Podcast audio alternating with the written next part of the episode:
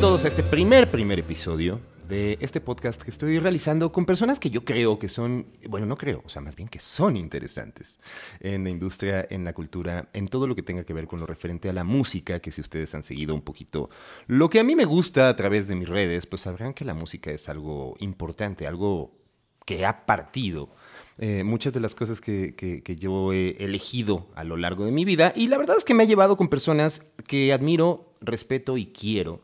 Y es por eso que tengo la oportunidad del día de hoy de presentar a mi primera invitada, que ha sido toda una travesía o toda una locura para poder eh, juntarnos en un espacio físico. Se pudo haber hecho por Zoom seguramente, pero no quiero eso.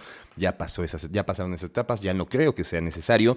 Pero el día de hoy tengo aquí a Natalia Sendro. ¿Cómo estás, Nat? Hola Luis, gracias por invitarme. Estoy muy contenta, un poquito mormada. Ya sé. Eh, pero bueno, se logró después de una misión imposible. Contexto. Imposible. Contexto para la gente que, que, está viendo esto. Eh, se intentó la primera vez. Sí. Eh, hubo una situación que no se pudo manejar de horarios. Luego la segunda llegué a mi oficina y no había luz. Exactamente. La tercera estabas muy enferma y esta es la cuarta y dicen que no hay cuarta mala, tal vez, o lo podemos inaugurar en este momento. No hay cuarta mala. No hay cuarta mala, me parece que es una buena manera. Oye, Nat, tú eres una apasionada de la música, aunque per se no te, no te, eh, no estudiaste comunicación, porque es como esa, esa eh, eh, como, como, cosa rara que tenemos siempre de, ah, estudió comunicación, se va a dedicar a los medios. Y cuando la vida nos ha enseñado que no, han habido arquitectos que han sido periodistas y han habido de todo tipo. ¿Quién en su sano juicio decide dedicarse a la, a la radio? no sé, todavía intento entenderlo, intento entender por qué me dedico a lo que me dedico y por qué me apasiona tanto, sabiendo que además no tenía idea que mi camino me iba a llevar hasta este lugar, ¿no? Hay muchas historias de mucha gente que cuenta ese momento en el que estaba escuchando a su locutor o a su locutora favorita y, y que en ese momento se engancharon del medio. En mi caso, sí, siempre tuve, me gusta mucho la radio. Eh, desde chiquita, pues yo era de las que le cambiaba para escuchar la canción que quería y, no sé, de alguna manera como que sentir esa magia. Eh, pero mm, no era algo que yo buscara. Hasta que llegué a la facultad, yo estaba estudiando ciencias políticas, soy licenciada en ciencias políticas y administración pública. Y eh, una amiga muy querida me dijo, ¿sabes qué? Estoy haciendo mi servicio social en radio universitaria, en la radio de la Autónoma de Nuevo León, en donde yo estudié. Y, y, me dijo, oye, pues ven para acá y a lo mejor puedes tener programa con esta otra chava, porque a ti te gusta mucho la música y tal. Y entonces, bueno, pues algo que, que mm, que no sabía que me iba a gustar me definió completamente en ese 2009 y ya llevo 14 años sin parar de estar involucrada con radio y con, y con esa magia. Altas y bajas, ¿no? De todo, ¿no? Desde empezar a hacer radio, obviamente sin paga, que creo que esa es como una de las cosas que pasa mucho. La radio es un medio hermoso, pero es ingratamente mal pagado. Sí. Es súper, súper ingrato en ese sentido. Eh, digo, con sus cosas. Y, bueno, por ejemplo, para mis papás siempre fue un, un reto. ¿Por qué? Pues porque yo estaba estudiando ciencias políticas y ellos a lo mejor se estaban imaginando que yo me iba a convertir en politóloga o iba a ser marketing político y me iba a encargar de llevar las campañas de grandes políticos y cosas por el estilo que creo que pude haber hecho muy bien.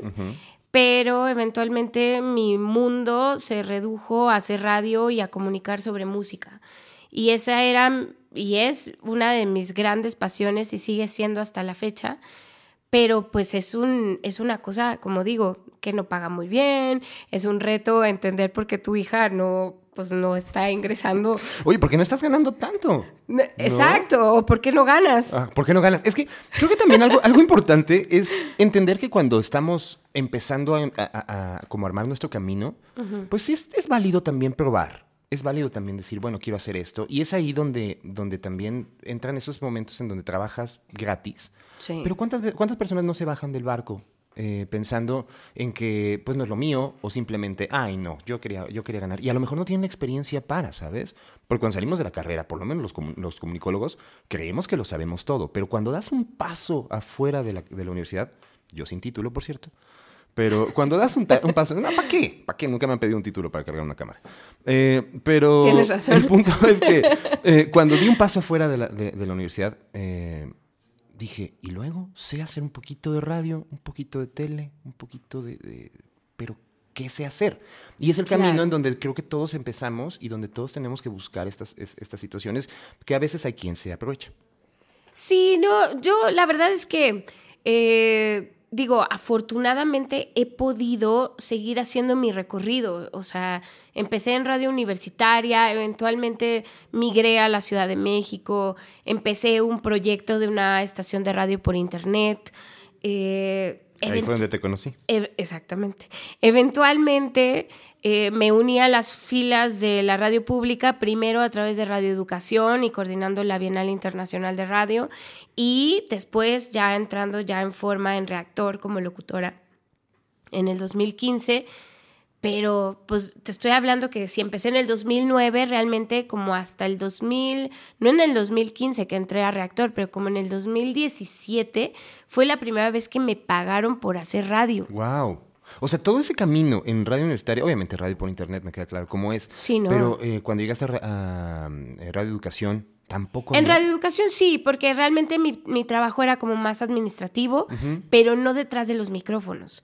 Yo me encargaba, entre otras cosas, de hacer toda la gestión y toda la logística, de alguna manera, de invitados, de ponencias, de conferencistas de la Bienal Internacional de Radio. Entonces, era mi acercamiento, digamos, como más administrativo a la radio, pero yo no estaba detrás de los micrófonos. Ahí sí me pagaban.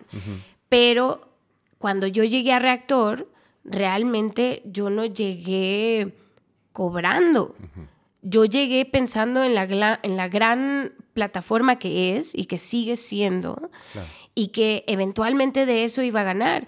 Y no fue hasta el 2000, principios del 2017 que me dieron la primera oportunidad de ganar dinero para eso. Evidentemente, todo este tiempo del que les estoy hablando, sí tuve otros trabajos. Claro. ¿No? o sea...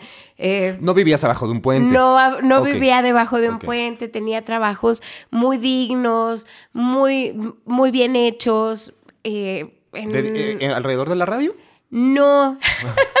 trabajé, en la, trabajé, en la, Profeco. En algún momento trabajé. O sea, ¿tú ibas y cerrabas los, los locales? Sí, las gasolinerías. yo, ah. iba, yo iba y, medía los litros de a litro. Con tu galoncito. No, pero pues yo me encargaba como de la comunicación de la Profeco en ese entonces y entonces hacíamos como, eh, hicimos como todo un planteamiento de limpiar la imagen de, de la Profeco. Entonces un poco siempre he estado en comunicación y en comunicación política y social, comunicación social, que se le llama como esta rama de la administración pública federal o local que se encarga justo de, pues, de dar los mensajes. ¿no? Em, trabajé en el Centro de Cultura Digital, trabajé en, un, en agencias de publicidad. ¿La Cultura Digital la Suave Crema? Exactamente, el museo. ¿Te tocó la, etapa de, la hermana de Julieta Venegas? De no, no, no, esto fue muy, muy reciente. Eh, estuve en 2018. Antes, ah, de, antes de entrar a la gerencia de reactor.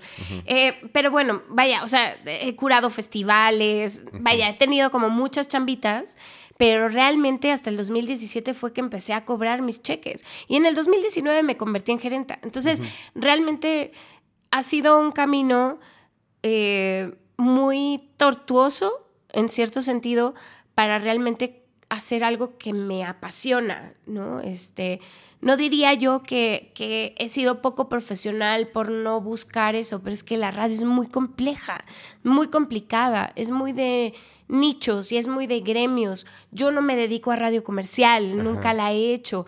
A lo mejor un poco por síndrome del impostor, porque a lo mejor eh, no confío, confío más en mi gusto musical que en mi voz. Pues como que siento que siento que es como un hándicap que tengo. Pero eh, Pero bueno, o sea, he confiado en este, en este camino y me ha traído cosas muy bonitas y realmente creo que ha sido una carrera de resistencia bien importante y que creo que ya a, últimos, a últimas fechas yo ya me dedico a administrar medios como tal. O sea, después de no haber cobrado, mi camino me llevó a eso y eso me encanta. Tengo un proyecto, me gustaría empezar una radio por internet, no hay dinero, eh, ¿le entras? No, ya no. No, ya no. De hecho, hace poquito un chico que, que conozco de reactor se acercó conmigo y me dijo, estoy empezando mi estación de radio por internet y yo lo único que quisiera es que tú fueras la gerenta de mi estación de radio por internet. Y le dije, te asesoro te doy herramientas para que empieces tu proyecto, pero ya no puedo hacer eso. Claro. Llega un punto en donde a mis 36 años ya no, ya no es lo correcto para mí ni para la gente que se dedica a lo mismo, porque yo siento que si el valor de mi trabajo yo lo defiendo, entonces también estoy defendiendo el valor del trabajo de las personas que sigan mis pasos, o no necesariamente mis pasos, pero que tienen por lo menos la misma eh, curiosidad por entrarle a esto. Yo quisiera que eventualmente la gente pueda vivir de esto. Sí se solía vivir de esto y eventualmente, pues hay podcasts, ¿no? Aquí estamos en uno y se ha convertido en un medio rentable, redituable, se ha convertido en, también en plataforma y, de alguna manera pues tomando el formato radiofónico. Claro. Que no se lo inventaron y que no es algo, no es algo nuevo. sí. pero sí. Exactamente. Eh, porque ahora el formato en video, pero antes el podcast no era, no era con formato en video, no. Si empezaron como en el 2004, también era, era puro audio y eran charlas informales o formales acerca de temas específicos, como estamos ahorita. Pero eh, creo también que si yo respeto mi trabajo y lo defiendo, soy capaz también de respetar y de defender el trabajo de los demás y de sentar las bases de pues de trabajo digno para, para mis pares. Dignificar una, una profesión, creo que ahí está, ahí está la clave, ¿no? Y que es una profesión que, que, al final también ha cambiado mucho, porque si hablamos tal vez de épocas que no nos tocaron a, ti y a mí, pues había que tener una licencia que todos los que pasaban ese examen o que no pasaban ese examen me han contado que era una cosa muy, muy, muy difícil. Hoy, a través de esta apertura, eh, muchas personas pueden tener voz, y tú lo dijiste muy claro, los nuevos medios digitales, ¿no? La, eh, parte de, en, el, caso de, hacer un podcast, o en el caso de YouTube, o en el caso de ahora eh, TikTok, que está magnificando los contenidos, le da, le da voz a cualquier persona. Sí. ¿Qué tan peligroso eso es para ustedes que son profesionales? Em, tomando en cuenta que yo no soy una profesional de la comunicación como tal, no tengo una licencia de comunicación, em, creo que es una responsabilidad enorme tomar un micrófono y hablar. Em, creo que eh, la responsabilidad también es de quien los escucha y de quienes están del otro lado, de alguna manera también respondiendo a, a su propia necesidad de escuchar otras voces o de eh, o de saber qué es lo que está pasando allá afuera a través de la mirada de otros. Pero también la gente tendría que solicitar, requerir o, eh, o de alguna manera como no sé, como, como defender su legítimo derecho a ser informados de la manera mejor posible. ¿Sí? O sea, creo que también que es un juego de dos vías. La comunicación nos han enseñado, nos han enseñado la teoría del emisor, el receptor, el mensaje y todo. Y la verdad es que eh, nuestros receptores, en muchos casos, son receptores que, pues, que no tienen a lo mejor tantas herramientas como para poder defender su legítimo derecho de recibir la información como tiene que ser. Si tiene que ser una información de hechos, que sea una información de hechos. Si tiene que ser una información de entretenimiento, que sea una información entretenida, pero que también esté bien sustentada y que esté bien argumentada y que además venga con con, con, con carnita, pues. O sea, el asunto es que creo que a veces como en el argumento nos quedamos un poco en la superficie, nos quedamos eh, sin la necesidad de profundizar y, y pues ahí se queda todo, ¿no? O sea, ¿qué es lo que estamos consumiendo? Estamos consumiendo cosas muy rápido, estamos consumiendo este, tips de psicología o de terapia en TikTok, eh, estamos viendo si a nuestros pares también les pasa las mismas cosas que a nosotros nos pasa si tenemos ADHD o tenemos algún tipo de trastorno o tenemos algún tipo de, problema de salud mental que estamos corroborando y nos diagnosticamos a través de TikTok, eso está cañón. Exactamente. Entonces, creo que, pues sí, o sea, hay público para absolutamente todo. Sí tiene que haber una responsabilidad y la responsabilidad también recae en quien lo está escuchando y en quien defiende y en quien exige a sus comunicadores o a las personas a través de un clic. Sí se puede, sí se puede defender eso, sí se puede exigir eso. Entonces creo que es una cosa de dos o de, o de millones. Contexto, educación y, y cosas que, que, al final también se tienen que trabajar. Eh, sí. A mí me han preguntado muchas veces, ¿qué consejo le darías a alguien que está comenzando a hacer contenidos? Y yo siempre digo, haz lo que quieras, pero piensa en hacer un contenido que no te va a dar pena en, cinco años, ¿sabes? O sea, creo que ahí está, ahí está el punto, porque hoy el celular es la herramienta más importante que tenemos y que tienen las nuevas generaciones. Yo cuando, cuando comencé a hacer contenidos en TikTok, yo dije, o sea, encontré algo que me gustaba, quise replicarlo a mi manera y, vaya, lo, dije, yo no voy a entrar en polémicas, yo no quiero entrar en nada más, porque aparte no estaba preparado para el hate en, ese aspecto y no está, preparado para todo ese rollo, está difícil. Ahora, con estos nuevos medios, eh, porque nuevos medios, o sea, hablamos de 15 años de un crecimiento loquísimo. Yo me acuerdo de entrar a MySpace y escuchar todo lo que se hacía en Monterrey, lo que se hacía en Guadalajara, eh, bandas, y de repente ya no era MySpace, ahora fue Facebook, y de repente era, ya no era Facebook, ahora... YouTube. YouTube, y, YouTube también eh, fue otro formato completamente distinto. ¿Cómo ha cambiado desde el momento en que llegaste a la radio universitaria ¿Y cómo has adaptado? Porque has tenido responsabilidad de tener una, estación en radio pública. ¿Cómo has podido, o, cómo a tus 36 años, porque hablas, eh, a mí se me hace una, edad increíble, yo tengo 39 y estoy cerca de los 40, donde ya pasamos por toda una etapa en donde aprendimos, hicimos, creamos, también seguimos haciendo y creando y, aprendiendo, pero, pero me refiero a que tenemos ya un bagaje mucho mayor. ¿Cuál fue el golpe de Natalia, incluyendo hasta una pandemia en medio, ¿sabes? O sea, ¿cómo, utilizar esos medios que van cambiando y que entender, bueno, estoy en radio universitaria, la radio por internet tiene otro lenguaje y otro alcance, y, la radio pública que tiene un alcance mucho mayor?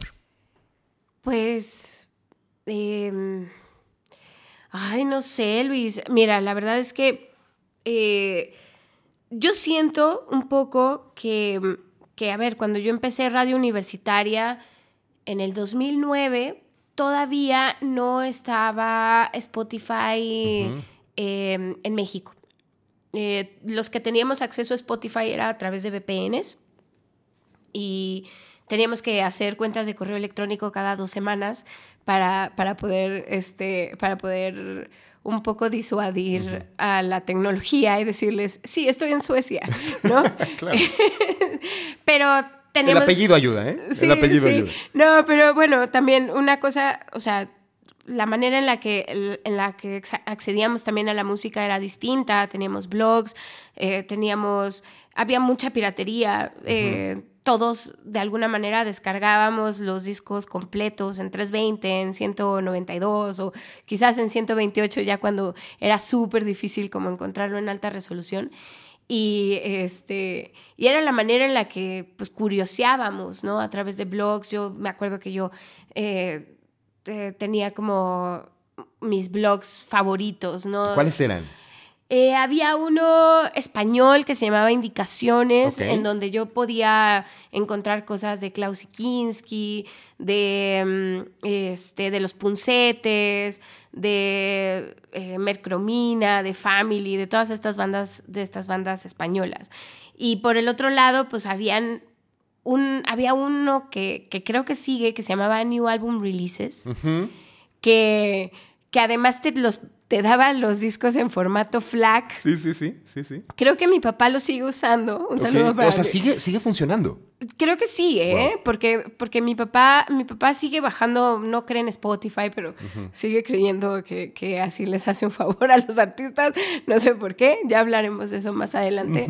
Este, pero bueno, te- nodata.tv, Club Fonograma también era como. Me encantaba eh. Era un, era como un receptáculo de, de- de música muy buena y de covers y de cosas que estaban sucediendo. O ya, pues ya, yo en radio, pues ya tenía la posibilidad de acceder a música que me mandaban los mismos artistas. Creo que eso era, que eso era bonito y que era después un post MySpace, después de la comunión entre artistas y fans, que creo que fue, que fue muy, muy importante. Eh, en, en ese sentido, pues el mundo ha cambiado muchísimo, la manera en la que hemos eh, experimentado la evolución de, de, de la manera en la que podemos consumir música ha cambiado mucho y, y bueno, eventualmente eso se tradujo a Spotify, a Bandcamp. Hubo una época cuando yo tenía mi programa en Reactor, Illuminat, y yo, pues yo muy revolucionaria y según yo, pues también muy pudiente, todas las canciones que yo ponía en el programa las pagaba. Ok. Las compraba, Wow. en, las compraba en Bandcamp Ajá. eh, aunque, aunque no, no el disco completo, pero pagaba por el sencillo porque yo decía, yo tengo una responsabilidad y esa canción que voy a poner en radio, tengo que pagar por el derecho a reproducirla. Eventualmente eso acabó porque en el bolsillo esas cosas se notan. Sí lo creo, sí lo creo.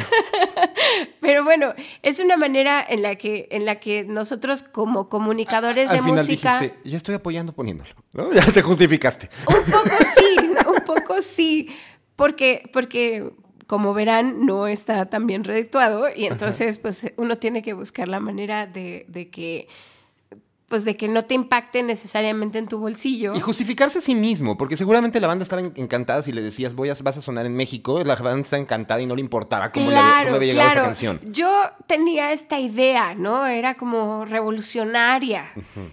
Eventualmente para mí, para mí fue complicado, ¿no? O sea, porque además subía los programas a SoundCloud y era una mensualidad de SoundCloud y además ponía el dinero para cada una de las canciones que eran 16, entre 16 y 17 canciones por programa, por semana, de a dólar por canción. Hagan, hagan números. Entonces, sí, eventualmente tuve que claudicar de esta idea, pero me sentí muy bien conmigo misma y eso también sí se tra- tradujo el, el- el esfuerzo en que eventualmente estas bandas me hacían llegar sus discos físicos y yo tenía la posibilidad de, eh, pues de, de ya compartirlos ya con la venia de las disqueras, de los músicos, de todos, de todas partes del mundo. Entonces eso para mí e- eventualmente se convirtió en una inversión o así lo vi. Pero bueno, eh, un poco para ya no salirme tanto del tema, obviamente ha cambiado muchísimo el mundo del 2009 para acá, ¿no? Eh, somos, eh, somos cada vez más capaces de encontrar más cosas, pero también somos con el tiempo, tú hablabas de la edad de los 36 años, también nos volvemos más flojos. Ok. ¿no? En la manera en la que consumimos, ya. Ah, claro. En la manera en la que No, totalmente. consumimos y que a lo mejor ya no somos tan curiosos o a lo mejor ya entramos como en este trance en el que llegamos. Pongan caifanes. No, por favor. Pero llegamos a lo que nos representa y nos significa y lo que es más importante para nosotros en términos también hasta de nostalgia. Sí. Por eso pongan ca- caifanes, ¿no? Aunque no, aunque Conmigo no. sería pongan Oasis. Contigo podría ser eso, conmigo es The Cure, Ajá. por Ah, bueno, ejemplo. también comparto. ¿no? Eh, entonces, creo que, creo que eh, también con los años nos volvemos seres un poco más herméticos y ya les tocarán a las nuevas generaciones pues hacerse como de, pues, de rituales de escucha. A mí me hubiera encantado que las nuevas generaciones también tuvieran la posibilidad de tener que hacer esta búsqueda minuciosa y súper, eh, no sé, como, como muy, eh, muy apasionada de música nueva que nosotros hacíamos en su momento. Ahora tenemos canales de TikTok con artistas que yo jamás me imaginé que existían, ¿no? Y que luego los escucho y digo, ay, no me gusta tanto, ¿no? Este, está bien, qué bueno que tienen plataforma y que tienen pero no, pero a lo mejor no conectan tanto conmigo y las nuevas generaciones tienen ahora esa posibilidad. Tienen influencers de música con 200 mil followers, con listas de 25 mil, 30 mil seguidores, que les está diciendo algo y nosotros en nuestro momento pues teníamos que buscar a través de un mega upload, un media fire, un arriesgándote al virus. Arriesgándote al virus, este, con contraseñas que no sabías si iban a funcionar en su momento. Quienes nos estén viendo y que, y que vivieron esa cosa, sabrán que la búsqueda no, no fue en vano. No. Pues, o sea, todo eso venía con una carga y un espíritu, pues parecido al que generaciones anteriores sentían al momento que iban a una, eh, no sé, a, una tienda de discos físicos o al chopo para encontrar una, un disco que a lo mejor no había llegado a México en tres años. Teníamos un poco la información un poco más a la mano, pero era eso, es el ritual de encontrar música y eso creo que nunca se va a acabar. Todo ha cambiado, justo esto que estás hablando. Eh, me parece increíble cómo hemos vivido este, este, esta etapa en donde todo no era tan inmediato, aunque lo pensábamos inmediato, porque el, Internet fue desarrollando poco a poco eso. Pero también tiene que ver con qué nos dedicamos. De una manera, cuando yo tuve también la parte de, la estación de radio por Internet, a mí, yo, una, cosa personal, cuando a mí me llegó la primera banda, eh, porque cuando empiezas un proyecto, si dices, bueno, quiero poner lo que a mí me gusta, ¿sabes? Claro. Pero de repente llegó una primera banda, se llamaba Gorupos. No me preguntes ni a qué sonaba. Te estoy hablando 2006. Eh, Suenan como venezolanos. Eh, creo que sí era un, venezolano viviendo aquí, algo así, no me acuerdo. Pero el caso es que me, contactaron y, me dijeron, oye, nos vemos en el metro y te quiero entregar mi disco. Para mí fue, wow, ¿qué es esto? Estoy llegando a otro lado. ¿Qué es esto? Claro. ¿Sabes? Y llegué, lo puse, no recuerdo a qué sonaba, pero lo puse y de repente empezaron a llegar más y más, y de todos los calibres, ¿sabes? Desde bandas muy bien producidas, bandas no tan bien producidas, bandas que tenían algo interesante, bandas que no conectaban conmigo, porque también esa es otra cosa, eh, decidir si es bueno o malo también tiene que ver con el contexto. Y entonces aquí entro con tu gusto musical. Ok. Lo cual me parece... Viste una frase que a mí no me, no me parece tampoco que te defina, que bueno, yo sé que dijiste el síndrome del impostor, pero que decías que confías más en tu gusto musical que en tu voz. Pero creo que tu voz también ha sido, y, hablando de todo este bagaje, este contexto, eh, también es importantísima porque das a conocer hacia las personas que pueden compartir tu gusto musical. ¿Cómo defines Ay. esa parte del gusto musical y cómo podrías describir a un, a un usuario, a un escucha, a, un auditorio para decir, este, esa persona podría conectar conmigo? Solamente pensando en, personalmente, ¿sabes? ¿Personalmente o musicalmente? Personalmente y musicalmente, ¿sabes? Este, yo creo que. Mm, eh, a ver, em, durante mis años de, de, locutora, pues he tenido como muchas etapas. O sea, tuve una etapa como más electrónica, más indie folk, tuve muchas, muchas, muchas etapas. Eventualmente me estacioné en lo más en lo que resonaba mucho más en mí, que es eh, música oscura. Ok. Sin que sea, o sea, no es tan oscura, de hecho es bastante fresa. este, pero que a mí me parece como muy brillante en los términos en, cómo está en cómo está hecha, ¿no? O sea, que pues los sintetizadores tienen como cierta cierta mm, como no sé, es como un glitter dentro de la oscuridad, ¿no? Es como el post-punk, por ejemplo, el shoegaze, son, son, son géneros que son oscuros, pero que tienen como unas sutilezas que los hacen como muy brillantes. Entonces, siempre he rondado, o de los últimos años para acá, digamos, como de los últimos ocho años para acá, eh, he hecho radio musical, dedicada a esos géneros post-punk, shoegaze, un poco de, psicodelia, de motoric psicodelia, de crowd rock, también un poco de post-rock. También he coqueteado con, con a lo mejor géneros un poco más experimentales, a lo mejor un poco de art pop, mucho pop, pero un pop como creo que es un poco más refinado. Este, en términos de eh, a ver, no, no, no quiero mencionar cosas, pero no es un es pop más tendiente a ABBA menos a Hash. O sea, como, como, como para que sí, sí, lo entiendo, se entienda. Creo que a ti no te gusta mucho ABBA, ya ¿verdad? Sí, se volvió, se volvió viral mi, mi tweet. O sea, he tuiteado otras cosas que me parecen más interesantes y eso... Bueno, entonces un poco para, para como tener este parámetro, porque además yo creo que mucha de la música que está catalogada como rock, mucha de esa música es, es esencialmente muy pop. ¿Sí? Aunque tenga guitarras. ¿no? son canciones, son canciones con una vena, una vena popular o una vena que es muy digerible, ¿no? O sea, no estamos hablando de Buckethead, ¿no? O sea, estamos hablando Oasis, es, es una banda muy pop. Este, The Cure es una banda muy pop. Eh, Pulp es una banda muy pop. ¿no? O sea, el que les hayan puesto ahí como el, el rock como, como prefijo. algo, ¿no? Como prefijo, creo que nada más era para, eh, para no englobarlo en esta categoría de música hecha con fines meramente comerciales, eh, con 25 productores detrás, con, ¿no? O sea, que era como música muy prefabricada, como muy hecha como al aventón, ¿no? O no al aventón, o muy bien pensada. No, muy bien pensada, yo creo que sí. o sea, pero que tenga un hook. Exactamente, que, pueda, que, tuviera una fórmula, ¿no? Pero que luego cuando escuchamos ciertas canciones de rock te das cuenta que todas esas también tienen fórmulas, tienen ganchos. y, necesitamos reconciliarnos un poco con, con la idea de que la música que escuchamos no es necesariamente ni subversiva, ni contestataria, ni es transgresora es de hecho mucho más tradicional, mucho más eh, mainstream de lo que creíamos.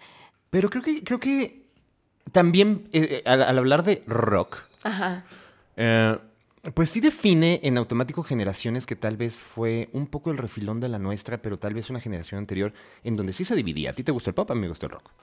Y creo que también venimos arrastrando los que nos gusta la música alternativa que tiene esa eh, es, esa, variante hacia el rock, eh, decir, bueno, a mí me gusta esto y arraigarte. Y muchas personas no entienden otros géneros o no quieren entrar a otros géneros diciendo que ahí es donde está. Y, tú entraste a una, una estación alternativa.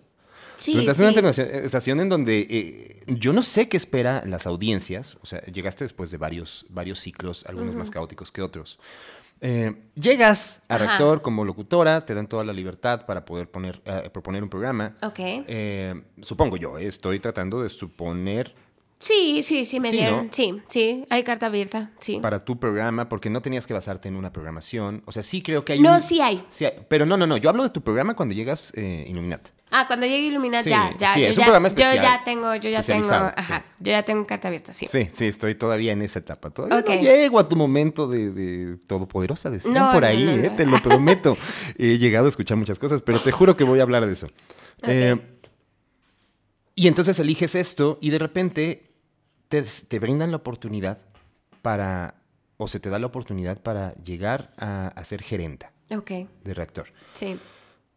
Ahora entender a las audiencias. Las audiencias vienen de una estación alternativa que venía por un bache de repente de, de pongan caifanes sí. y de repente de otros momentos que fueron top en, en, la industria. ¿Cuál es el primer reto de Natalia? Principalmente musical, ¿sabes? No me importa lo administrativo, la neta. No, no, y qué flojera. no, no, no, no, no te lo quiero contar. No. Em, no, a ver, el primer reto te voy a decir cuál es. Cuando yo asumo la gerencia de reactor eh, y todo, digamos, como todos los meses previos, de, porque además previamente antes de llegar yo estaba conformando a mi equipo. Pero no solamente estaba conformando a mi equipo, sino que también estaba echando oreja de lo que estaba sucediendo musicalmente afuera. Mi programa Illuminat eventualmente también, también empezó a tomar de las propuestas de lo que sucedía en México y de lo que sucedían en ciertas escenas en, el país. Pero no era poner a Zoé. No, no, no, no, no, no. Estoy hablando de, bandas que ya tenían a lo mejor unos años, no voy a decir emergentes porque, porque sería como acotarlos a una cosa como en la que ya no, en la que ya no participaban. Que hay muchas que son sumergentes. Sumergentes, sí, sí, sí, no, muchas, no, muchísimas. Pero en este, en este caso eran bandas que más bien em, como que habían tenido cinco años previos en los que estaban trabajando mucho en encontrar su sonido y eventualmente, o finalmente, mejor dicho, en el 2019, como que muchas cosas pasaron, cósmicas, musicales, que creo que definieron mucho lo que sucedió después musicalmente con, con la estación que es, eh, en febrero del 2019, el Shirota, banda del Estado de México, saca un sencillo llamado Carreta Furacao o Furazao. Y este sencillo, eh, yo lo escucho y digo, ah, caray, esto, ¿qué es esto que está pasando? Porque además es una canción de creo que son siete minutos, completamente instrumental y era una cosa, una voladera de sesos. Y era una canción también con una esencia pop que creo que valía la pena tener en rotación en, reactor. Yo en ese entonces yo todavía estaba como, como, eh, como locutora, pero en ese entonces yo ya intervenía en la estación como programadora musical nocturna. Okay. Entonces, al programador de ese entonces le dije, tienes que poner esta canción y la empezamos a rotar en reactor. Siete minutos. Siete minutos. Que es la libertad de la radio pública. Exactamente. Entonces empezamos a rotar Carreta Furazao del Chirota y en marzo, el 15 de marzo del 2019, salió Soy Piedra de Belafonte Sensacional. Se estrenó el primer sencillo en diciembre del 2018 y ya se venía cocinando, ya, ya venían cosas grandes, digamos, ya como que se sentía, sí, ya se sentía como, un, como una tensión, por lo menos como que se sentía como una, eh, como una cosa como muy eléctrica en el ambiente. Entonces, más bien lo que yo quise hacer junto con Susana Reyes, quien es todavía la programadora de Reactor, fue hacer como eh, una programación musical, digamos, como introductoria de nuestro nuevo paso, de esta nueva etapa, tratando de que brillaran las bandas que no estuvieron programadas en reactor los dos años anteriores. Porque curiosamente, aunque a mí me tildaron de que no ponía rock en español. Es que a ti no te gusta el rock en español. Es que no me gusta, no me gusta. Eh, curiosamente, durante los dos años anteriores no se escuchó casi bandas en español, más que las que conocían, nada más que el Pongan a Caifanes. Entonces, un montón de proyectos que debieron de haber estado sonando en la estación, como eh, Miau de Chihuahua, como, este, no sé, pienso en, en Las Cariño de España, puede ser, pero pueden ser también cosas mismas de Belafonte o que estaban sacando cosas los, del Chirota desde antes o que, este, no sé, pienso en, se me están yendo nombres, eh, las margaritas podridas que se llamaban antes Rotten Daisies, también estaban haciendo toda la escena emergente de Sonora, de Hermosillo, todo lo que pasaba. Hay una banda increíble de Villahermosa, Tabasco, que se llama Lasitud, por ejemplo. El movimiento de bandas que estaba sucediendo en Morelia, Michoacán, que también era muy importante, todo lo que pasa en el Estado de México, la escena hip hop de Monterrey, Kiddy Gang, Fude Kush, la era de oro, vaya, o sea, hay como muchas cosas que estaban sucediendo musicalmente y que no tenían el espacio para sonar o, no sé por qué se les negó, creo que era falta de curiosidad. Creo que más bien era eso. Entonces, junto con Susana, nos pusimos a hacer listas y listas y listas de música de todo aquello que había pasado desapercibido y obviamente, pues como tratando de abrazarlo con cosas que creíamos que tenían que sonar en una estación como reactor, a lo mejor ya más en la parte anglo, pero del rock, pero de la de fusión, como eventualmente fue em, Black Country New Road, estas bandas inglesas que traen como mucha propuesta, este, como Fontaines DC, etc. Eh, entonces, creo que em, musicalmente hablando, el del 2019 pasaron muchas cosas y siguieron pasando los siguientes años, aunque entramos en pandemia.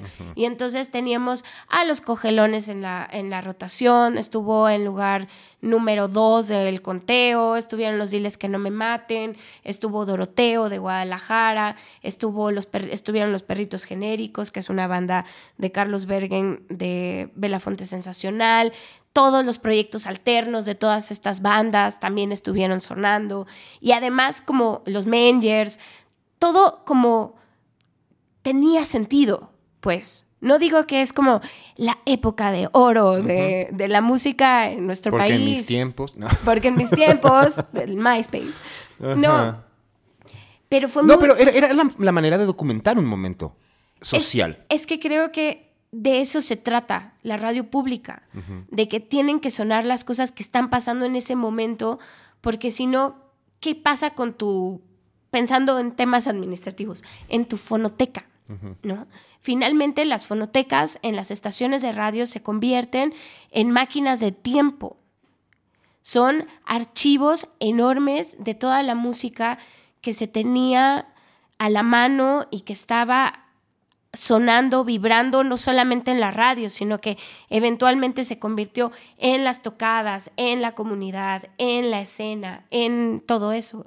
Yo no digo que Reactor haya hecho escena, pero creo que en ese momento sí fuimos plataforma para que estas bandas brillaran de otra manera.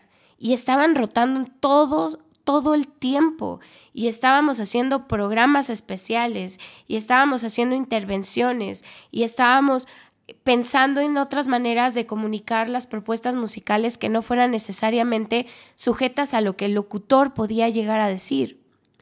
Entonces creo que fue muy interesante y ahora vemos que el Shirota, que la verdad muy mal curado, pero por ejemplo, les abrió a, Imagine Dragons. No digo que haya sido el mejor escenario. De hecho, lo, lo reprocho bastante porque creo que no hicieron la labor que se necesita hacer para poder curar un telonero. Ya no queremos a Rey Pila, obviamente.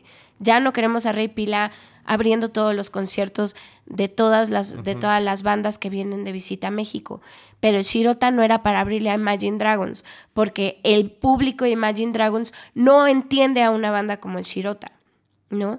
Y creo que ahí los promotores y las personas que se están encargando de hacer estos conciertos les está haciendo falta un poco de oído para entender que no es nada más, ay, nos vamos a colar del momentum que la banda independiente está teniendo o queremos ayudarlos de alguna manera.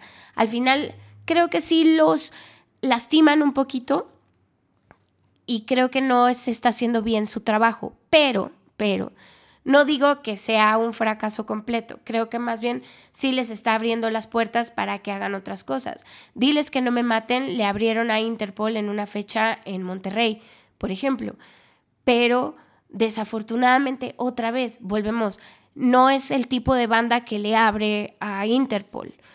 Hay que hay que curarlo, a lo mejor, a lo mejor los prismatic, este, ¿cómo se llama? Prismatic Colors, ¿cómo se llaman? Pues hay una banda como de post-punk que sacaron un, este, un cover de Bella de Mijares. Ok. No me acuerdo cómo se llaman, Prismatic Shapes o Prismatic Colors, no importa. Pero, por ejemplo, hacer, hacer este, esta investigación a conciencia de qué es lo que realmente se va a agradecer que le estén abriendo a cada una de estas bandas. Y creo que esa es, un, esa es una chamba que se está tomando con cierta ligereza. Este, Belafonte Sensacional le abrió en el Teatro Metropolitan a The War on Drugs, pero también otra vez volviendo al tema de las audiencias y de exigir y de lo que se hace, yo creo que pues tenemos que volver a el descubrimiento de las bandas y de decir, bueno, pues si van a haber dos bandas, pues hay que llegar temprano, cañón. O sea, de verdad, hay que llegar temprano al show, aunque The War on Drugs empezara a las 10 de la noche, llega a las 9, no hay bronca y te chutas a la banda propuesta que según yo tiene, bueno, ya, ya no, es, no es emergente, obviamente, pero que Belafonte es una gran banda y que según yo tiene uno de los mejores discos de rock en español que ha tenido México en años, ¿no? Y ya están ya cumplió cuatro años ese disco. Ya, así pasa el, así pasa el tiempo. Entonces, bueno, el momento musical que creo que, que marcó la estación cuando yo estuve fue súper interesante. A mí me encantó me encantó poder también convivir y abrirles el micrófono a todos estos proyectos que además siguen y que tengo muchas ganas de seguir viendo crecer y que siempre desde mi trinchera veré la manera en la que yo pueda hacer algo por mm, aplanarles un poquito el camino a todas estas propuestas. Pero a mi distancia, Siento que la responsabilidad. Es más, no creo que te acuerdes. La vez que nos encontramos ahí, justo en Rector, yo iba con una banda para, para entrevista. Y yo me acerqué, te felicité porque creo que tenías poquito tiempo de, de, estar ya como, como gerenta, de, de, haber sido seleccionada. Y te dije, tienes una responsabilidad impresionante en esto. Yo siempre he creído, porque tal vez, tal vez a mí me tocó vivirlo en Ciudad de México, toda mi etapa de terminar la carrera y seguir los pasos de la estación, porque era la única alternativa que teníamos para la radio comercial o para, para la música... Alternativa. Sí. es horrible esa palabra. ¿Para qué me meto en líos? Pero es que sí, ¿sabes? O sea, creo que, creo que por, ahí, por ahí va. Y, y, hubo un boom muy grande que si bien otra vez hablamos de nuestros tiempos, de nuestras añoranzas, de cómo funcionaba la industria, porque también hay cosas de la industria que yo no conozco, desconozco la manera y las relaciones que se tienen, pero sí era muy claro que, que Reactor podía elegir ciertas bandas potencializar a un porter, por ejemplo, y de repente llevarlo a un, a un nivel grande en un Vive Latino que desafortunadamente ya es cuestión de las bandas el cómo trabajan y cómo no, claro. cómo lo aprovechan. Siento que tal vez la estación ha perdido el peso hacia la industria para poder, todas estas bandas que me has dicho tienen, tienen logros impresionantes o tienen logros grandes, pero aún no están llegando a ser esos headliners que necesitamos y que, y que el, Viva Latino necesita y que los lugares que ya no existen en, Ciudad de México necesitan. ¿Dónde se rompe o qué pasa? ¿Por qué no existe esa, esa comunión ya entre la industria y, la, misma, la misma estación que, era el semillero? Es que, es que yo creo que no, no, no es que se haya roto. Supongo que en esos tiempos, pues eran como los tiempos de bonanza, de reactor, en donde pues muchas cosas universalmente se confabularon para que eso sucediera. Em, tiene que ver también con la manera en la que se consumía música y tiene que ver con la manera en la que eh, se depositaba, digamos, como la, no sé, como la confianza en el locutor de lo que estaba pasando musicalmente.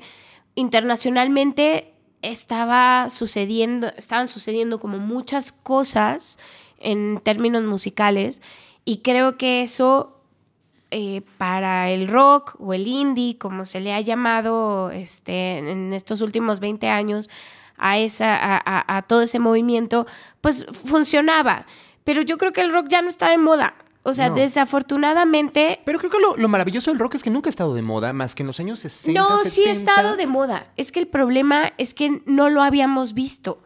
Porque tú mismo lo dijiste, existía la gente que le gustaba el pop y existía la gente que le gustaba el rock. Pero, ¿qué es lo que pasaba en las grandes películas?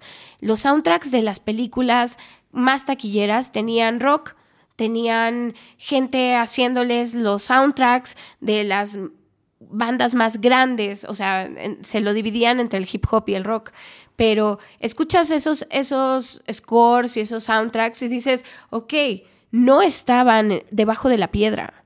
El rock no estaba debajo de la piedra, estaba bastante en el mainstream. Que te gustara Guns N' Roses no era que fueras el chico raro.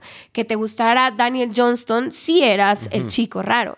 ¿Me, explico? O sea, emergiendo siempre habían cosas, pero en el mainstream del rock había un montón de cosas que sí se estaban escuchando. Nirvana no es una banda no conocida, Pearl Jam no es una banda no conocida, ¿no? Creo que ahí es donde ahí es donde como cambia la cosa.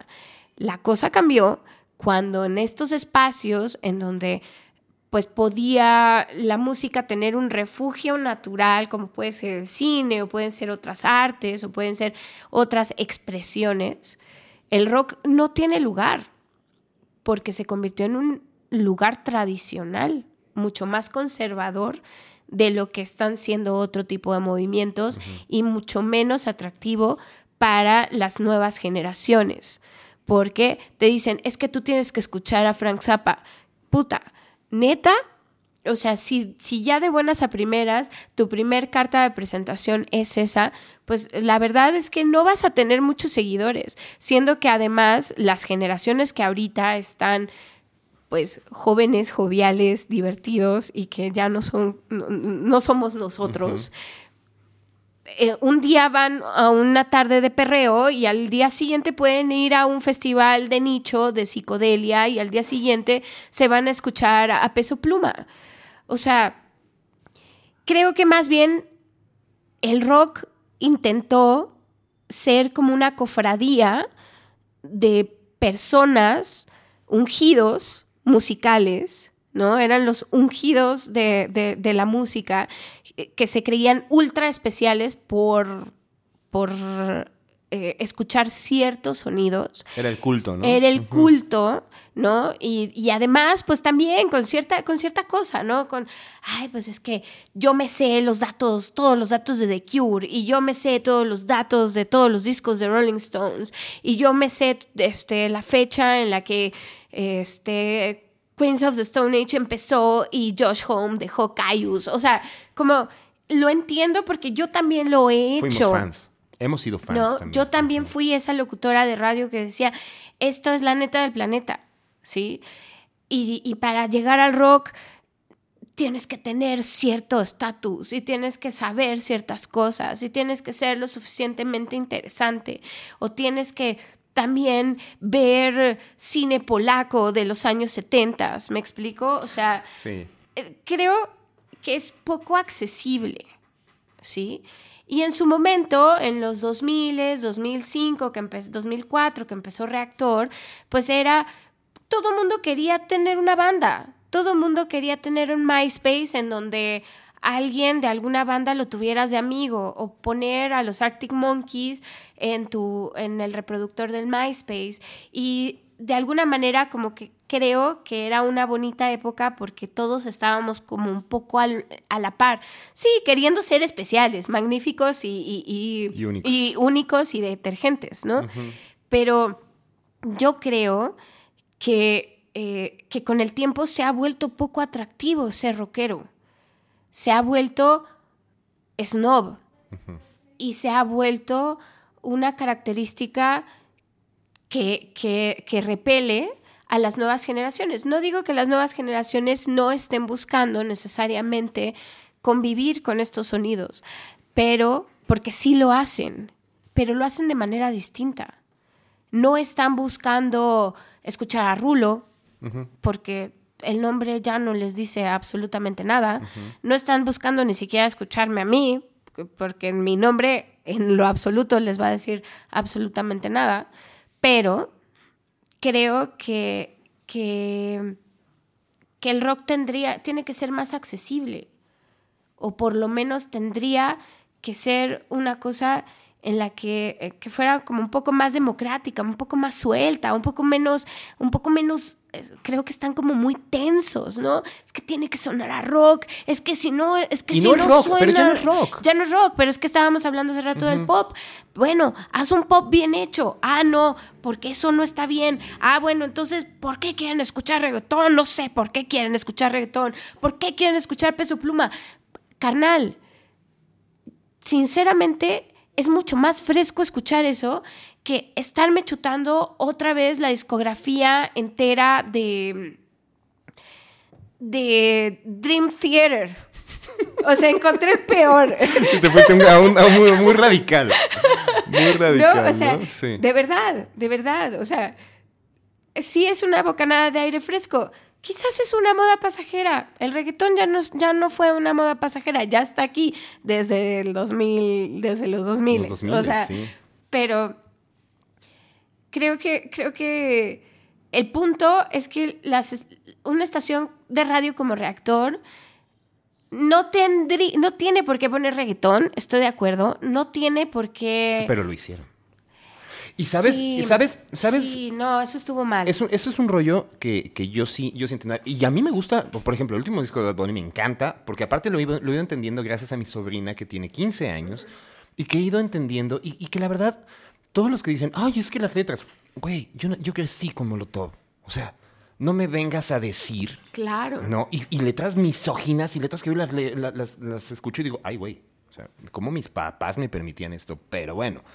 Súper misóginas. Sí, sí, en un nivel, en un nivel que ya hasta me dan pena. No, y de otras cosas, o sea, Pero también los rockeros de siempre cantando acerca de, ay, qué bonito tenerte de novia desde los 16 años, porque, o sea, señores, o sea, la pedofilia es real. Totalmente, totalmente. Y, que al final se sigue bailando, ¿no? Claro. esas canciones. Pero al final, creo que una, una persona que viene huyendo de la estación de EXA. Bueno, yo no huyo, por ejemplo, de, de, esas estaciones, yo escucho mucho esas, estaciones también, pero alguien que viene huyendo tal vez de lo, de convencional, que, que, hubiese un momento en donde... Y luego se armó toda una revolución y, y, las redes sociales explotaron y no a Bad Bunny y, yo puedo poner lo que quiera, por ahí leí en, en, algunos, en algunos puntos. A mí se me hace que también ese respeto de la audiencia sí tiene que, que ser claro por la línea editorial. Mira, yo, yo, yo lo entiendo, Em, creo que a veces bien argumentado y con a lo mejor conocimiento de causa o también sabiendo qué es lo que quieres comunicar, a lo mejor está justificado. En nuestra, en nuestra programación musical no había reggaetón como tal, o sea, en digamos como en las canciones que los locutores tienen asignadas por día, no había reggaetón como tal, pero habían como ciertas personalidades de, nuestro, de nuestra estación o de la estación que de repente decían, bueno, esta es una buena canción de rap. ¿No? Porque esos son los límites que transgrede un poco el reggaetón, que a veces no es reggaetón, a veces es más, más trap, a veces es más rap, a veces no necesariamente como que está tan casado ni siquiera con la misoginia. O sea, el reggaetón que se consume ahora ya ni siquiera tiene estas, estas letras como tan... como tan clavadas en, como un discurso de odio de género o, por, o algo por el estilo.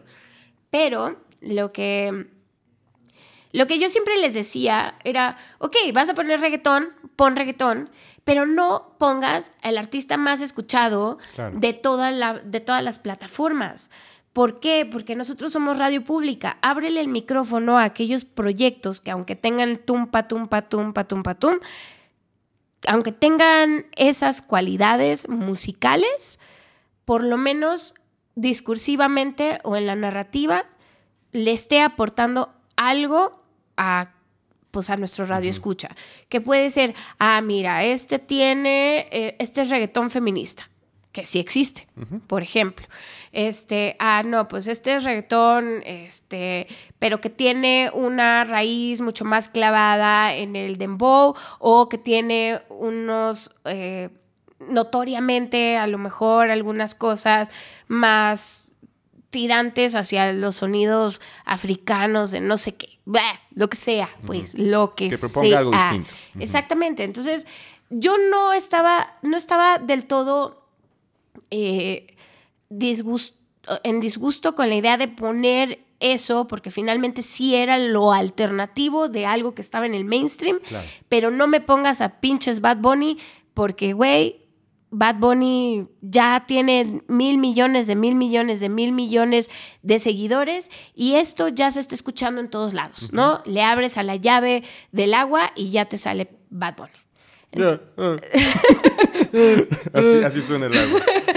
Entonces, em, yo creo que, yo creo que eh, se justificaba en cierto, en, cierto grado, pero en cierto grado no. Lo que sí hacíamos y que sí debo de aceptar es que a lo mejor habían bandas que cobereaban a Bad Bunny en rock y las poníamos. ¿Eso está bien? Eso sí. Eso bueno, sí es que yo, no, yo no tengo que decir que está bien, que está mal, pero por ejemplo, para la audiencia, le estás dando esa Era diferente, era diferente, no tenías el tumpatum, lo tenías a lo mejor en cuatro cuartos, en guitarras y en baterías, y con eso te funcionaba para entender también la radiografía musical de lo que estaba pasando en el momento, porque ya hablábamos del contexto. El contexto es muy importante para entender qué es lo que está sucediendo también con, con la música. Si una estación como reactor, que sirve también como un eh, vertedero, si, le quieres ver, si lo quieres ver así, de lo que sucede musicalmente entre los jóvenes, pues a lo mejor tenía que suceder eso. Pero sí entiendo que la audiencia, la audiencia, la audiencia de reactor es una audiencia súper complicada. Es una audiencia como súper celosa. Es una... Es una eh, ¿Y es una audiencia grande? Mira, cuando yo tomé la estación, la estación tenía números... Eh, Me refiero en edad. Eh, sí, ya, está, está envejeciendo. Sí, totalmente. Yo quería como bajarle, bajarle un poco el rango de, edad porque ya estábamos en los 30. O sea, de 30 para arriba. Y eso en una estación de jóvenes, pues, pues qué jóvenes, ¿no? Pongan Pero sí, le, sí logramos como acortar un poquito, creo que sí llegamos como a los 23 años, 25 años más o menos. Y este, y pues, eh, y mayoritariamente son hombres. Es como 80-20. Ok. Es una estación muy masculina. Y sí, o sea, yo llegué a pisarles los talones a todos, porque pues era yo no, no conscientemente, no, no que yo quisiera pisarle los talones a todos, pero de pronto, pues era una gerencia de una mujer con todo su equipo de personas principales, puras mujeres. Era continuista mujer, programadora musical mujer, relaciones públicas mujer, gerenta mujer y, y, la verdad es que funcionaba bastante bien, pues. Eh, y pues bueno, habían resistencias a ciertas cosas. Sí habían cosas que no les gustaba a nadie, pero la audiencia creció. Hicieron, es que también tuvieron la, oportunidad de jugar. Yo supongo que la parte de, la pandemia generó esta parte de, generar tantos, de, ampliar la creatividad y decir, ahora qué hacemos. Sí. Y, yo me acuerdo de contenidos que, empezaron a hacer documentales y cosas que yo dije, wow, esto no es normal, ¿sabes? O sea, no es una estación... Eh, pues nada más poniendo música, porque ¿qué hicieron todos los demás? WFM, pues se iban a sus casas y desde ahí eh, sonaban igual que en la cabina y, nada pasó. Pero ustedes tuvieron que... Jugamos mucho, mucho. Nos convertimos en una escuela Montessori. Hasta en competencias, competencias tuvieron. Tuvimos competencias, tuvimos este radiodocumentales, tuvimos muchos especiales. En total tuvimos 723 especiales. Ok. En un año y medio en un año y medio. De música, de contenido vario, variado, o sea, como muchas cosas sucedieron. Y digo, afortunadamente a la gente le gustó, le gustó la posibilidad de encontrar un espacio en donde le iban a poner en reactor y no sabían qué iban a encontrar, pero sí existía la certidumbre de que ahí íbamos a estar acompañándolos. Eso fue importante. Eso creo que fue lo más importante y que cada persona que conformó la estación tomó un papel súper importante para hacer los guiones, para hacer producción, para hacer, eh, para buscar, no sé, nuestro, nuestro, primer proyecto, digamos, pandémico fue pues hacer eh, el llamado para que la gente se quedara en casa. Y cuando hicimos eso, eh, pues dijimos, pues ok, chavos, a todos los locutores, ¿no? Vamos, tenemos que hacer el llamado de quédate en casa y para eso necesitamos que vayan moviendo sus influencias y le pidan a la gente más famosa que conozcan un audio invitando a la gente a que se quede en casa.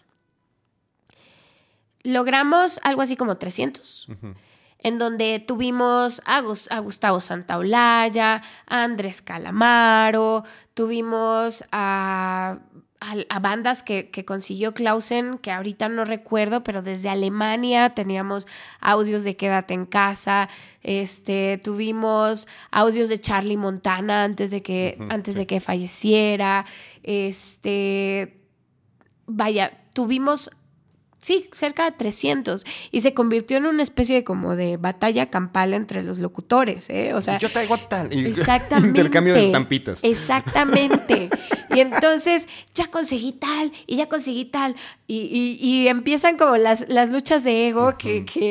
que no son, que no son tan buenas, pero en este sentido valía la pena. Valía la pena porque el, el trasfondo y lo que se quería lograr, el cometido, era, era como muy, era muy bonito, pues. Y eventualmente después de eso, cuando vimos que también la respuesta de los mismos locutores y del mismo equipo era como tan positiva, pues nos sentamos y dijimos, necesitamos hacer contenido, necesitamos ponernos a hacer programas, no nos van a dejar quedarnos en nuestras casas, entonces, pues tenemos que hacer cosas. Y entonces salieron... ¿Y eso fue al poco tiempo?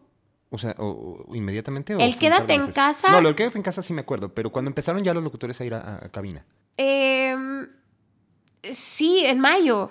Mm, un mes. O sea, pero ni siquiera, pero, pero nunca paramos, Luis. Nunca se fueron a sus casas. Ok. Entonces lo que sucedió fue que yo hacía parrillas, parrillas de programación semanales. Y cada semana en lugar de tener a María cinco días a la semana, yo la ponía una vez a la semana y a producir contenido desde, su casa, a hacer guiones o a grabar voz, pero ella iba solamente una, una vez a la semana a la cabina para hacer su programa en vivo y en esos huecos que dejaban los programas que, que tienen como estas barras de lunes a viernes, entonces le metíamos programas del fin de semana, programas especiales y a lo mejor repeticiones de programas especiales de la semana anterior.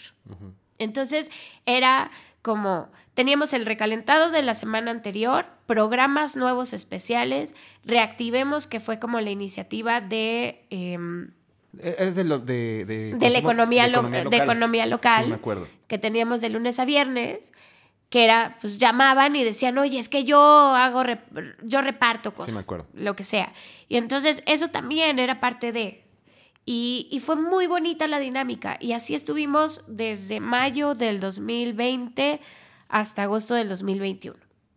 Y, y creo que eso nos ayudó a que los números de la estación sí tuvieran como un impacto positivo muy bueno, porque finalmente les estábamos dando contenido casi on demand, muy nuevo y muy fresco a toda nuestra audiencia lo difícil era regresar a las parrillas normales, a la rutina. ¿El IMER ponía restricciones también? No tenía, o sea, no podíamos tener invitados en cabina. Casi todas las entrevistas que se hacían eran vía Zoom o por Instagram. Eh, nosotros, eh, yo, yo impuse como un protocolo en donde los locutores que iban a cabina tenían que dejar la cabina 10 minutos antes, limpiar como pues, su zona de trabajo y no mucho más. Con desconocimiento también del virus, ¿no? En, esas, en esas épocas, porque fuimos conociendo cómo. No, no, y yo me acuerdo que al principio, no, es que no va a llegar a México porque aquí hace calor. ¿Tú recuerdas el momento en donde dijiste, ¿esto va en serio? No. O sea, como que para mí desde el principio era yo tengo que seguir trabajando, ¿no? Y yo, yo, por ejemplo, en lugar de, ir todos los días, yo iba tres veces por semana a la, estación. Pero para mí todo era serio, ¿no? Pero no podía dejar de trabajar. No me dejaron, porque cuando empezó, cuando estalló, porque además fuimos al Vive Latino.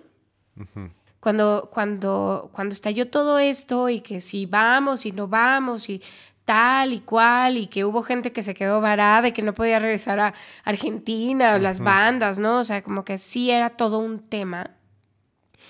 Eh, nosotros pues teníamos un compromiso que se había hecho desde antes y en ese entonces la verdad es que los números nos garantizaban un poco de tranquilidad en ese sentido. No habían tantos números de contagios y un poco como era campaña de gobierno federal, como decir, todo está tranquilo y no nos alarmemos, y ya les habían dado el banderazo a, la gente de Ocesa para hacer el Vive Latino, bien o mal, ya les habían dado el banderazo, metieron cosas de Secretaría de Salud dentro de la dentro de la comunicación de lo que se estaba diciendo del Vive Latino y un poco nos tocaba a nosotros.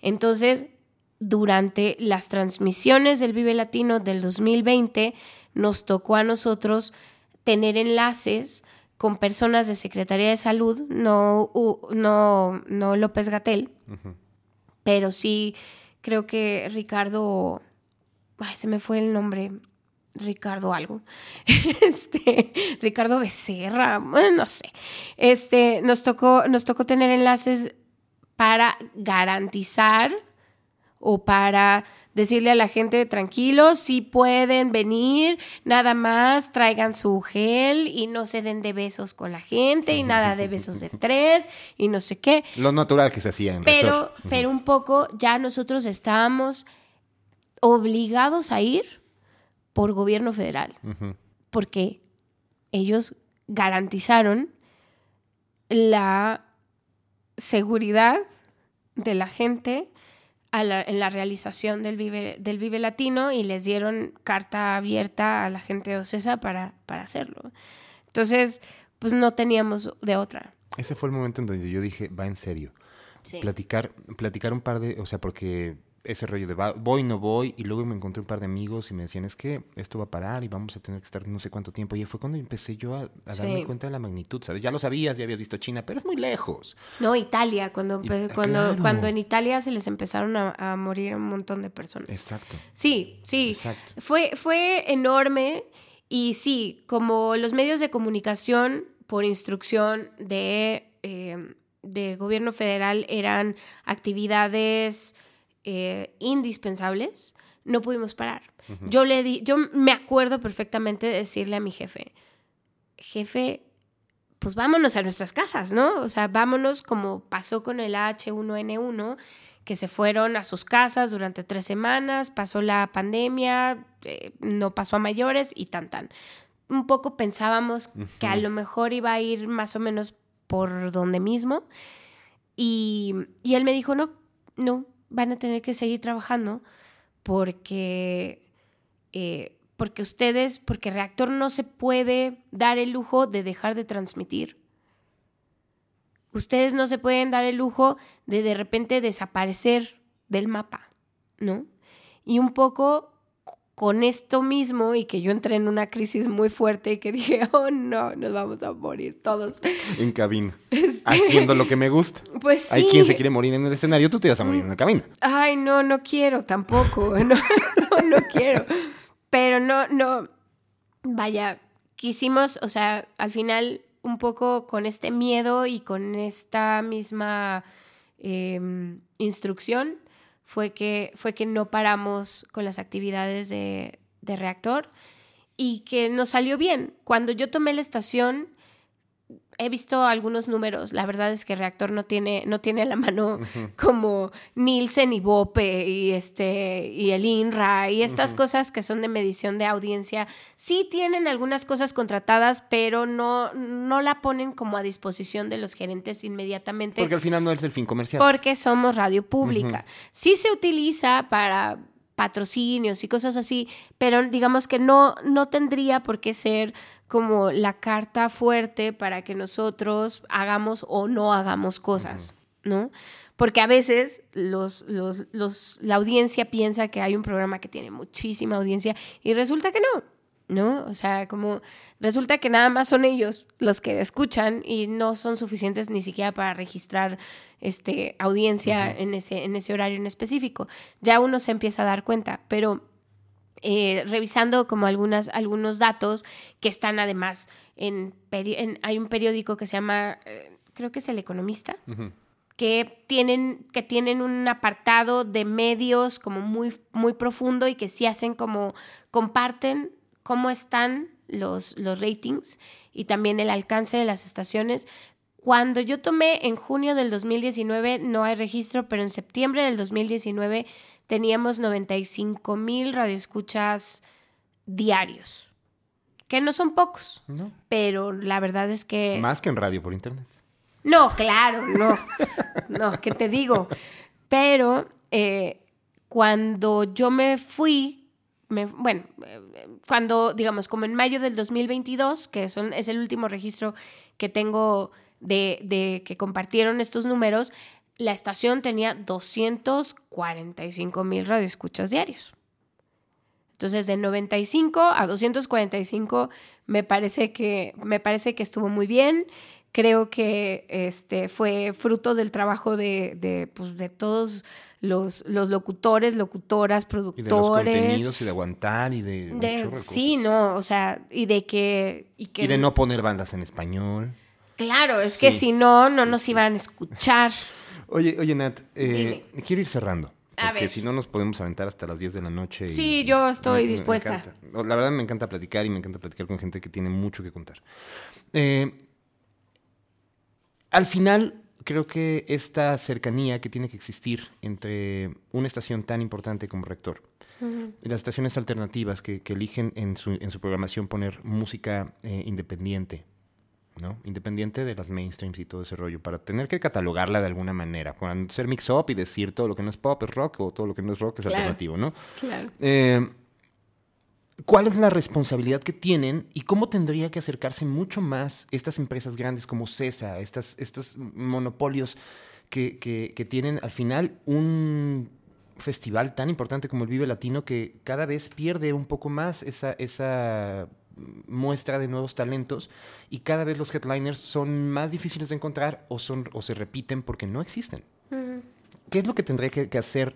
No solo, no solo la radio, también el auditorio, la audiencia. ¿Qué, te- qué tendría que hacer todo, todo el punto? Yo sé que es utópico tal vez, o no, pero ¿cuál es, la- ¿cuál es el camino que tendría que hacer para desarrollar estos talentos y poder verlos en 5, 10 años siendo los headliners de festivales? Mira, em, la audiencia tiene que abrir los oídos, ¿no? Tiene que abrir, abrirse a la posibilidad de escuchar nuevas cosas. Em, por lo que hablábamos, pues sí, el rock no está, el rock no está necesariamente ligado a la juventud en estos tiempos. Entonces, quienes tendrían que, abrirse a la posibilidad de escuchar a estas nuevas bandas que están haciendo cosas muy interesantes y con mucha propuesta y además muy bien grabados, con, digamos, con eh, valores de producción muy bien, o sea, no estoy hablando de banditas que se están grabando en sus casas, ¿no? Estamos hablando ya de eh, discos hechos, derechos y con contenido, ¿no? Eh, Bueno, Yo- Bizarrap lo hace en su casa, ¿eh? bueno, yo sé, pero bueno, el, el valor de producción está en otro No, lado. te lo entiendo, te lo ¿sí? entiendo, te lo entiendo. sí. Este, no es lo mismo, no es lo mismo hacer un beat que, que, que ser un Que grabar una batería. que grabar una batería y microfonearla. Sí. ¿Me explico? Eh, entonces, bueno, eh, creo que eh, el punto y el meollo del asunto es que quienes, es- quienes escuchan rock o quienes les interesa deberían de tener los oídos un poco más curiosos a escuchar nuevas propuestas. Eso por un lado. Y por el otro lado, yo no creo que sea responsabilidad de Ocesa encumbrar a estas bandas. Pero sí creo que es responsabilidad de quienes estamos del otro lado de generar los contenidos para que le lleguen a gente y que, y que conecten con esas propuestas. Ocesa hace negocio. Para Ocesa ya no es negocio el rock. Es que eso creo que lo tenemos que tener claro todos.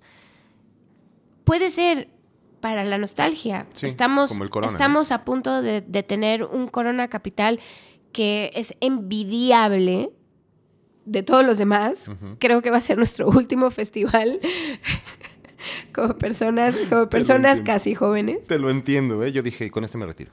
Exactamente. Y es de tres días, además.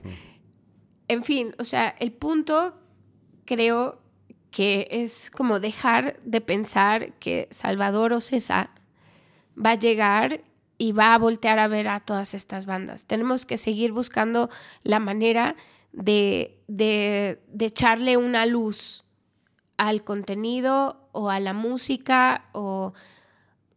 No sé, también me parece un poco romántico pensar que todas las bandas tienen que sobrevivir. No todas las bandas sobreviven. Y no es... Y llegar a ser headliners del Vive Latino no necesariamente es un fin para todas las bandas. Porque si la creación musical y la creatividad son el fin, ahí se va a quedar. Y eso está bien. Si eso es lo que a ellos les da paz, si, les da paz tener tocadas en la Magdalena Contreras, que les dé paz tener tocadas y hacerlo lo mejor posible. No creo que todas las bandas ni tengan que sobrevivir, ni todas las bandas tienen que pensar en términos de me voy a convertir en el nuevo Café Tacuba. Y creo que esa es una reflexión necesaria para la creación, porque cuando la creación está sujeta a intereses que no son la música, se pierde completamente la brújula, se pierde la autenticidad, se pierde porque todo se, convierte en pretensión. Yo prefiero tener, sinceramente, yo he escuchado muchas veces a los, a gente del medio y a mm, músicos, a quienes admiro, sí, diciendo también, es que a mí, que me gustaría que hubiera otro Fobia, o hubiera otro Café Tacuba, otro Zoé, otro bla, ¿no? Esos tiempos ya pasaron y creo que hay que reconciliarse con eso. Eventualmente habrá algo, ¿no? Y a lo mejor no nos va a tocar. O a lo mejor nos va a tocar siendo unos viejitos seniles que no vamos a entender lo que está pasando. Porque así es. Porque cuando tú fuiste chavo, yo ya fui chavo y ya no estamos en onda y la onda... Que es onda, que es onda, ya no es onda. Entonces, em, creo que creo que tenemos que reconciliarnos, reconciliarnos con el hecho de que ni toda la música tiene que ser escuchada, ni toda la música tiene que ser exitosa, ni toda la música tiene que llegar a ser headliner de Vive Latino, ni toda la música sobrevive el paso del tiempo. Son fotografías, algunas se te van a perder, algunas se van a quedar ahí, algunas van a seguir para la posteridad, algunas se van a entender, algunas no se van a entender, eh, otras van a sobrevivir, otras van a saber hacer negocio, porque también creo que la razón por la que estas bandas de las que hablamos siempre y nos, nos llenamos la boca de, de hablar de ellos es porque venían de, venían de hogares muy funcionales en términos de dinero. Siempre lo he dicho, siempre lo he dicho. Para dedicarte profesionalmente a la música. Claro, necesitas tener varo, necesitas tener dinero. Y la realidad es que muchas de las bandas que están haciendo ahorita música no vienen de entornos socioeconómicos medios, altos ni altos. Correcto. La creación está en otro lado, la, creación está en la periferia, la creación no está en el centro, no está en el circuito Roma Condesa, la creación está en todo lo demás, en todo lo que, eh, lo que sí está debajo de la piedra, ¿no? Este, y creo que, creo que eso, como reconciliarnos con ese tipo de cosas, nos va a hacer ser un poco más libres, no solamente para escuchar, para curiosear, pero también para que tengamos a lo mejor proyectos como este, en donde le abramos los micrófonos a las personas que tienen algo que decir. Y ahora, pues casi todo se puede hacer viral. Nada más hay que saber cómo venderlo. Sí. Hay que ver cómo le hacemos para que estos talentos se vuelvan virales por las razones correctas y o no, o no se vuelvan virales, pero que sigan creando cosas que sean auténticas, que sean eh, chidas, que te estén diciendo algo musicalmente y que a lo mejor pues tengan la posibilidad de crecer y de no conformarse con un trabajo en una agencia de publicidad. Totalmente. Sí, bien, ¿verdad? Pues es que muchos de ellos están condenados a eso. Y no está mal, no es indigno. Lo que es indigno es creer que lo único que está ahí es ser headliner del Vive Latino. Yo creo que ya les duró mucho. Creo que ya estiraron la liga demasiado. Digo, con todo y que los quiero y que conozco y que lo he trabajado y que es padrísimo estar ahí y que sigue siendo una fiestota y que, y que, pero el Vive Latino tenía otra, otra cosa en, en su ser, ¿no? tenía, tenía otra esencia y eventualmente se ha tenido que reconfigurar para seguir siendo el lugar en donde a lo mejor algunas bandas de rock van a tocar, que algunas bandas de rock latinoamericano van a tocar, pero que no deja de ser negocio. Claro. Y creo que si nos reconciliamos con todo eso, creo que vamos a ser más, más felices. Dos preguntitas para terminar. A ver. Eh, ¿Qué hubieras hecho distinto en tu paso como gerenta en Rector? Uy, oye, eso está difícil. Em, ah, yo creo que me hubiera gustado, la verdad, me hubiera gustado más disfrutar de las mieles de ser gerenta.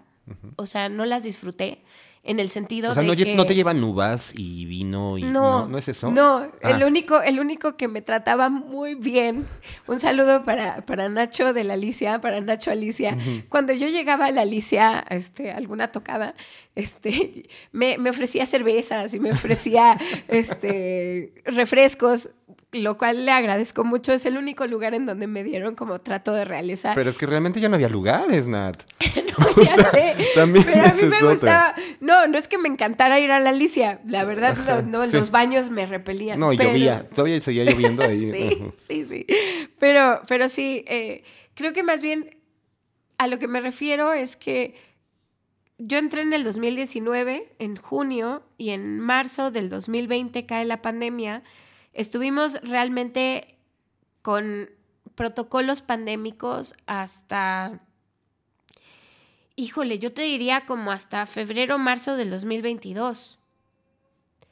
Quizás un poco menos hacia finales del 2021 que empezamos a tener sesiones, pero no eran a, puerta abierta, no teníamos gente en, en- en el foro, digamos, como en- en el estudio A. Y me hubiera gustado mucho disfrutar un poco del escenismo, ¿no? me hubiera gustado disfrutar un poco más de, pues de, de sí, de, de darme la posibilidad de conocer a más gente, de verlos, porque también en, en este sentido, pues la pandemia fue muy limitante y no me dejó conocer a mucha gente con la que sí tuve mucho que ver en los términos de trabajo, en términos laborales, pero creo que eran relaciones que se pudieron haber profundizado si este si a lo mejor yo me hubiera quedado un poco más de tiempo eso yo lo decidí al final de cuentas Claro. yo decidí este truncar ese paso por reactor pero creo que eso lo hubiera hecho este y quizás no sé, yo siempre he tenido como esta idea de que el formato radiofónico tiene, tiene un poco que, que cambiar. En el sentido de que me parece como muy cansado del formato en donde tienes dos horas a un locutor hablando y luego dos horas de otra locutora hablando de casi exactamente lo mismo y dos horas del siguiente locutor o Son la turnos pareja. en vivo realmente, ¿no? Sí, los tur- el, el turno de cabineo y tal me parece como un poco fastidioso, ¿no? A ver, lo, lo estoy confesando como por primera vez. Sí me gustaría, sí me gustaría ver como dinámicas distintas, que es un poco lo que sí hicimos durante la pandemia, que era eh, proponer una manera diferente de hacer radio sin tener que estar ligados o sujetos a parrillas programáticas como súper fijas y súper construidas, ¿no? O sea, como, como edificios, como tótems. La parrilla programática de reactor durante la pandemia se convirtió en un ente pues como sí, o sea, era, era un rompecabezas, pero a veces pues las piezas no estaban necesariamente encajando o embonando, pero era, era, fue muy experimental en ese sentido. Y me gustaría ver la manera en la que se pudiera pensar en parrillas programáticas en radio mucho más así, flexibles que tengas más juego, que a lo mejor tus horas no sean horas, sean 45 minutos de programa y luego tienes 15 minutos no de tráfico y clima, pero tienes a lo mejor 15 minutos de decirle a la gente, date un relax. Espérate, te vamos a poner música continua y ahorita viene el pinche locutor a decirte las mismas cosas durante 45 minutos, ¿sabes? Entonces, me, gustaría, me gustaría eh, experimentar con, otro tipo de formatos, formatos de horas que no son horas, de eh, producción radiofónica distinta, de que sea como mucho más como de hablarle al oído a quien te está escuchando. o sea, creo que creo que ese va a ser el próximo reto. Y ahora tienes un nuevo reto. Sí. Que ese es justo lo que me gustaría que andáramos. Ya para la fecha que estamos lanzando este episodio. Exacto. Ya tienes unos meses, no puedes adelantarte al futuro porque estamos dos meses antes, pero platícame tu primera, tu primera incursión en, radio, ahora sí comercial. Eh, radio comercial finalmente llegó a mis brazos. Estoy muy contenta porque finalmente estoy, estoy haciendo radio en un lugar que me parece como completamente distinto a lo que había hecho antes. Y estás tan cerquita en, la frecuencia modulada, en, ¿cómo se llama? Sí, en el dial. Gracias. En, el, dial, En el dial. Tan cerquita de la otra. Estoy, sí, estoy a unos, a unos cuatro, a unos cuatro, punto cuatro. este, vaya, es una, es una oportunidad única que voy, a, que voy a intentar como exprimir tanto como pueda. Eh, veré cuáles son las mieles, veré cuáles son algunas de las cosas que, no, con las que a lo mejor pues no, no, estoy tan familiarizada. He estado mucho tiempo en radio pública y en radio universitaria. También estuve también en, Monterrey haciendo cosas en radio universitaria y coordinando un equipo. Y, y pues vamos a ver, eh, pues más bien pónganle en 105.3 y descubran qué es lo que hay por ahí. Seguramente se van a encontrar con una programación musical eh, diseñada para, para la radio capitalina. Y, sin rock en español. No, sí va a haber. Sí hay, sí hay, sí hay. Me encanta ese juego, eh, perdón. Es que, ay no, se los, ay no, los odio. Pero bueno, ok, entonces esperar este, este nuevo reto en, radio, comercial, eh, una nueva estación. Eh, vamos a tener, eh, tú, tú vas a estar encargada de la, parte de contenidos y la parte de... Contenidos y programación musical.